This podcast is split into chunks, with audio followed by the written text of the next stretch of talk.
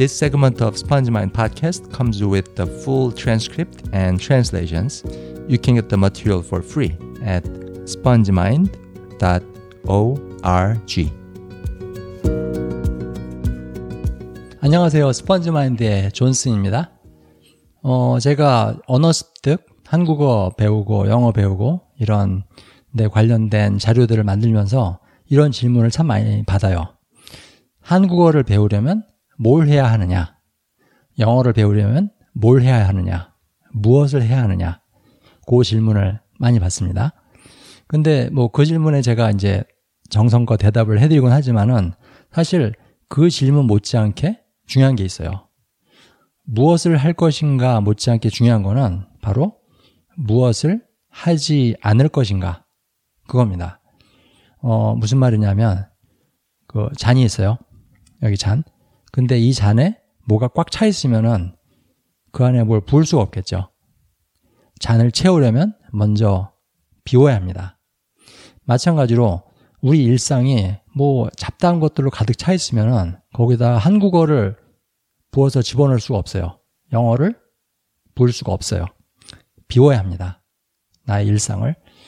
어, 언어 배우는 게 사람 사귀는 거랑 똑같아요. 사람 사귀는 거랑 똑같습니다. 어, 사람 사귈 때, 그 사람하고 친해지고 싶을 때, 제일 중요한 건 뭐냐면은, 바로 그 사람한테 시간을 내는 거예요. 시간. 마찬가지로 그 언어랑 사귀고 싶으면, 그 한국어나 영어한테 시간을 내주는 게 제일 중요합니다. 이게 그 어떤 공부 방법이나 공부 자료의 선택이나 이런 거보다 중요해요. 시간을 내주는 거. 어, 근데 우리들 일상이라는 게 사실 그렇지 않죠.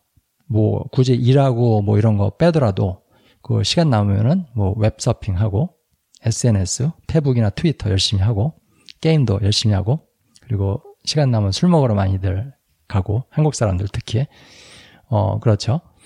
어, 근데 이런 식으로 꽉 차 있으면은 그 한국어가 또는 영어가 내 삶으로 들어올 틈이 없어요. 들어올 수가 없습니다. 그래서 사귀는 게 힘들어지는 거죠. 어, 제가 지금 언어 배우는 거랑 사람 사귀는 거랑 똑같다고 말씀을 드렸는데요. 그 다른 점이 하나 있어요. 둘 사이에.